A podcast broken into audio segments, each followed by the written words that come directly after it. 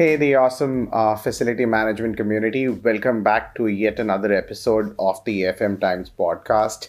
Uh, for the last three weeks, I was doing extensive travel uh, to UK and to Dubai. So it feels absolutely amazing to be back in the studios to be recording the uh, the podcast. And, and and this podcast is is kind of inspired by a work that I was intending to do almost a year back, but that actually got uh, fresh from the visits that I, I, I, did recently, the meetings that I had, and some of the on ground observations I saw about the readiness of facility management companies to take on performance based or output based uh, contracts and digital transformation in general.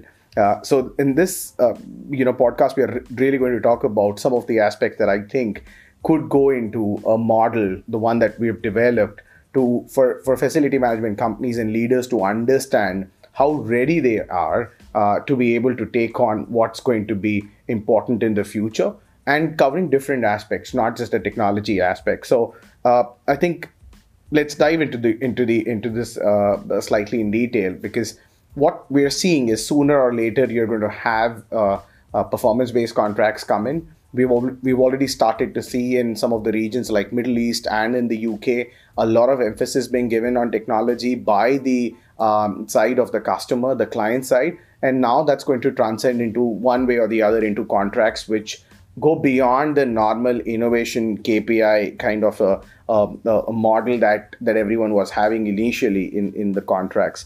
And what's what's important for FM companies and leaders to understand is that from the current state of how you are managing your contracts to get to being able to manage the output uh, based contracts or performance based contracts is not going to be happening overnight. There is a lot of process that needs to go through. There's a lot of changes that need to happen, and and again, as I said, the cost of being repetitive, it's not going to happen overnight. And and one needs to understand whether they are really ready for that change, how ready you are, uh, and also placing yourself uh, in comparison to where the peer group is, and and that is something that's that's immensely important. Now, unfortunately, such a model or a, a score is not available, but we've used our experience of conversations interacting with over 30 to 40 FM companies across multiple regions, put together what we've seen as a form of a model for you to understand your readiness. And we're looking at five to six critical factors in which you could ultimately decide whether you're ready or, or, or not.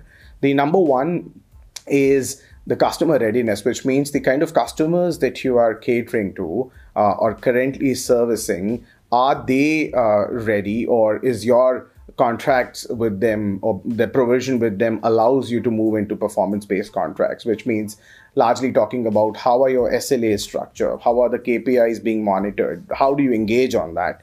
What sort of a customer interaction do you have? I mean is your customer interaction a typical day in the life of a facility manager? Is that mostly firefighting or there's there's significant room for strategic innovation? So those aspects would contribute for you to find out a score whether you from the customer readiness perspective is that high low where exactly it is. So those are some of the important things that we we look at. And in the slas we look at what's the level of data transparency that's currently available. That's the number one thing uh, which kind of is missing in a lot of uh, uh, contracts but that's something that's eventually going to change. So that's one uh, factor customer readiness. The second is transformation readiness how ready uh, is your business, is your team to transform, uh, which is fundamental question, which means how many initiatives have you taken in the past? Which means, uh, I mean, what what sort of uh, innovation programs or projects have run in the past? Uh, across what percentage of, of your portfolio? Uh, how many have then, out of those uh, initiatives, have gone on to become full-scale implementations? Um, and and how involved were your customers, or how engaged were your customers while you were doing this? All of this really decides whether your organization is transformation ready.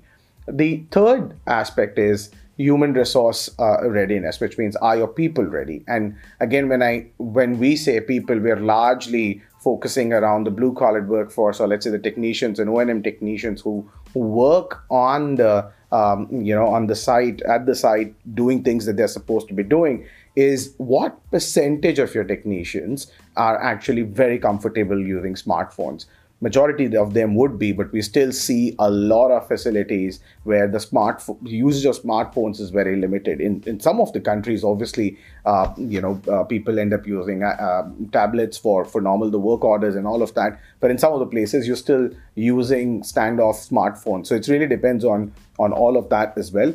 And and from the engineering perspective, one wants to look at what percent of your engineering team has basic data skills. Uh, that is a very important parameter to look at, and both of them really combine would would uh, demonstrate the readiness of the, the, the teams, the human resource, which is the most uh, important aspect of facilities management. The fourth aspect being operational readiness, which means have you in your existing contracts try to make specific changes in your operations, provided you had the room to do so, which would mean what percentage of, let's say, non critical assets or overall assets have actually been put under a non PPM schedule? Have they? I mean, if they haven't been, then that that that is this, that's one of the things which which will sort of further elongate your journey on the overall transformation how's the central knowledge transferred to site which means if you have your uh, central command control center or nerve center how's that actually going to on site and more importantly how's the feedback actually happening from on site to the central team? Uh, i think which is fundamentally very important which really is a, a function of whether you have been able to to a certain degree build institutional knowledge or it's it is still individual knowledge uh, which which is which is there the fifth being the funding readiness, which means how ready you are to fund those, uh, you know, uh, fund innovation or initiatives. I mean, which typically would come come from the perspective of how does your leadership look at funding that? Where are you looking to source the money from? Is it customers? Is it your own P&L? Um, is it strategic initiative? You have a corpus for innovation. Uh, I mean, there are different things, but but depending upon what you're doing, really really makes it more easy to figure out how ready is the leadership in this particular context more than the organization to really go for the transformation. And the second is how much of a weightage do you give to your ROI, which is again top to bottom, uh, and it's largely more at the top of the organization. How much focus do you give to ROI when you're really doing the initiatives early on? Uh, uh, and that makes a lot of an impact in terms of the overall outlook of how you're looking at, at this. The last is, is strategic readiness, which means uh, how do you source innovation? Are you building it? Uh, with, are you buying it plainly? It's a combination. Have you in the past made strategic partnership with startups, or have you are you considering investments in them? All of them put together really help understand whether you are strategically ready. Because one needs to understand that you are the, the that's one aspect is to get to the transform state but the other is to be staying ahead. And and, and when you look at drawing a parallel to the three horizons innovation model uh, you would have to have horizon 1 horizon 2 and horizon 3 innovations all happening at different points in time. Uh, so it's really important to be strategically ready uh, to get to the end state and to actually stay there uh, for for a lot of time. So these are the four, I mean, five to six indexes that we look at: customer readiness, transformation readiness, human resources readiness, operational readiness, funding readiness, and strategic readiness. All six combined give you a score to help you understand where your organization is in relation to where your peer group is.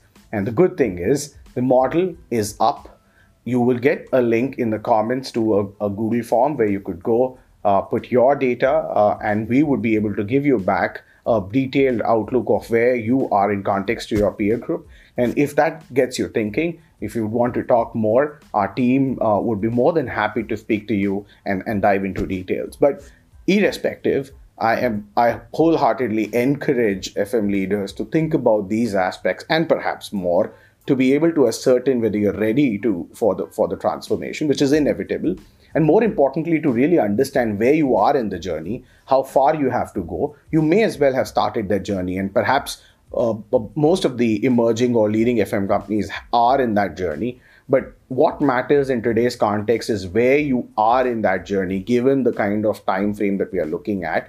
And this uh, assessment will help you really uh, uh sort of plan your next journey in that journey, I mean, overall journey really better. And uh, and in case if you think there is there are other attributes that one needs to look at to determine the readiness, uh, please do let us know. We would love to hear from you and further consolidate on the model.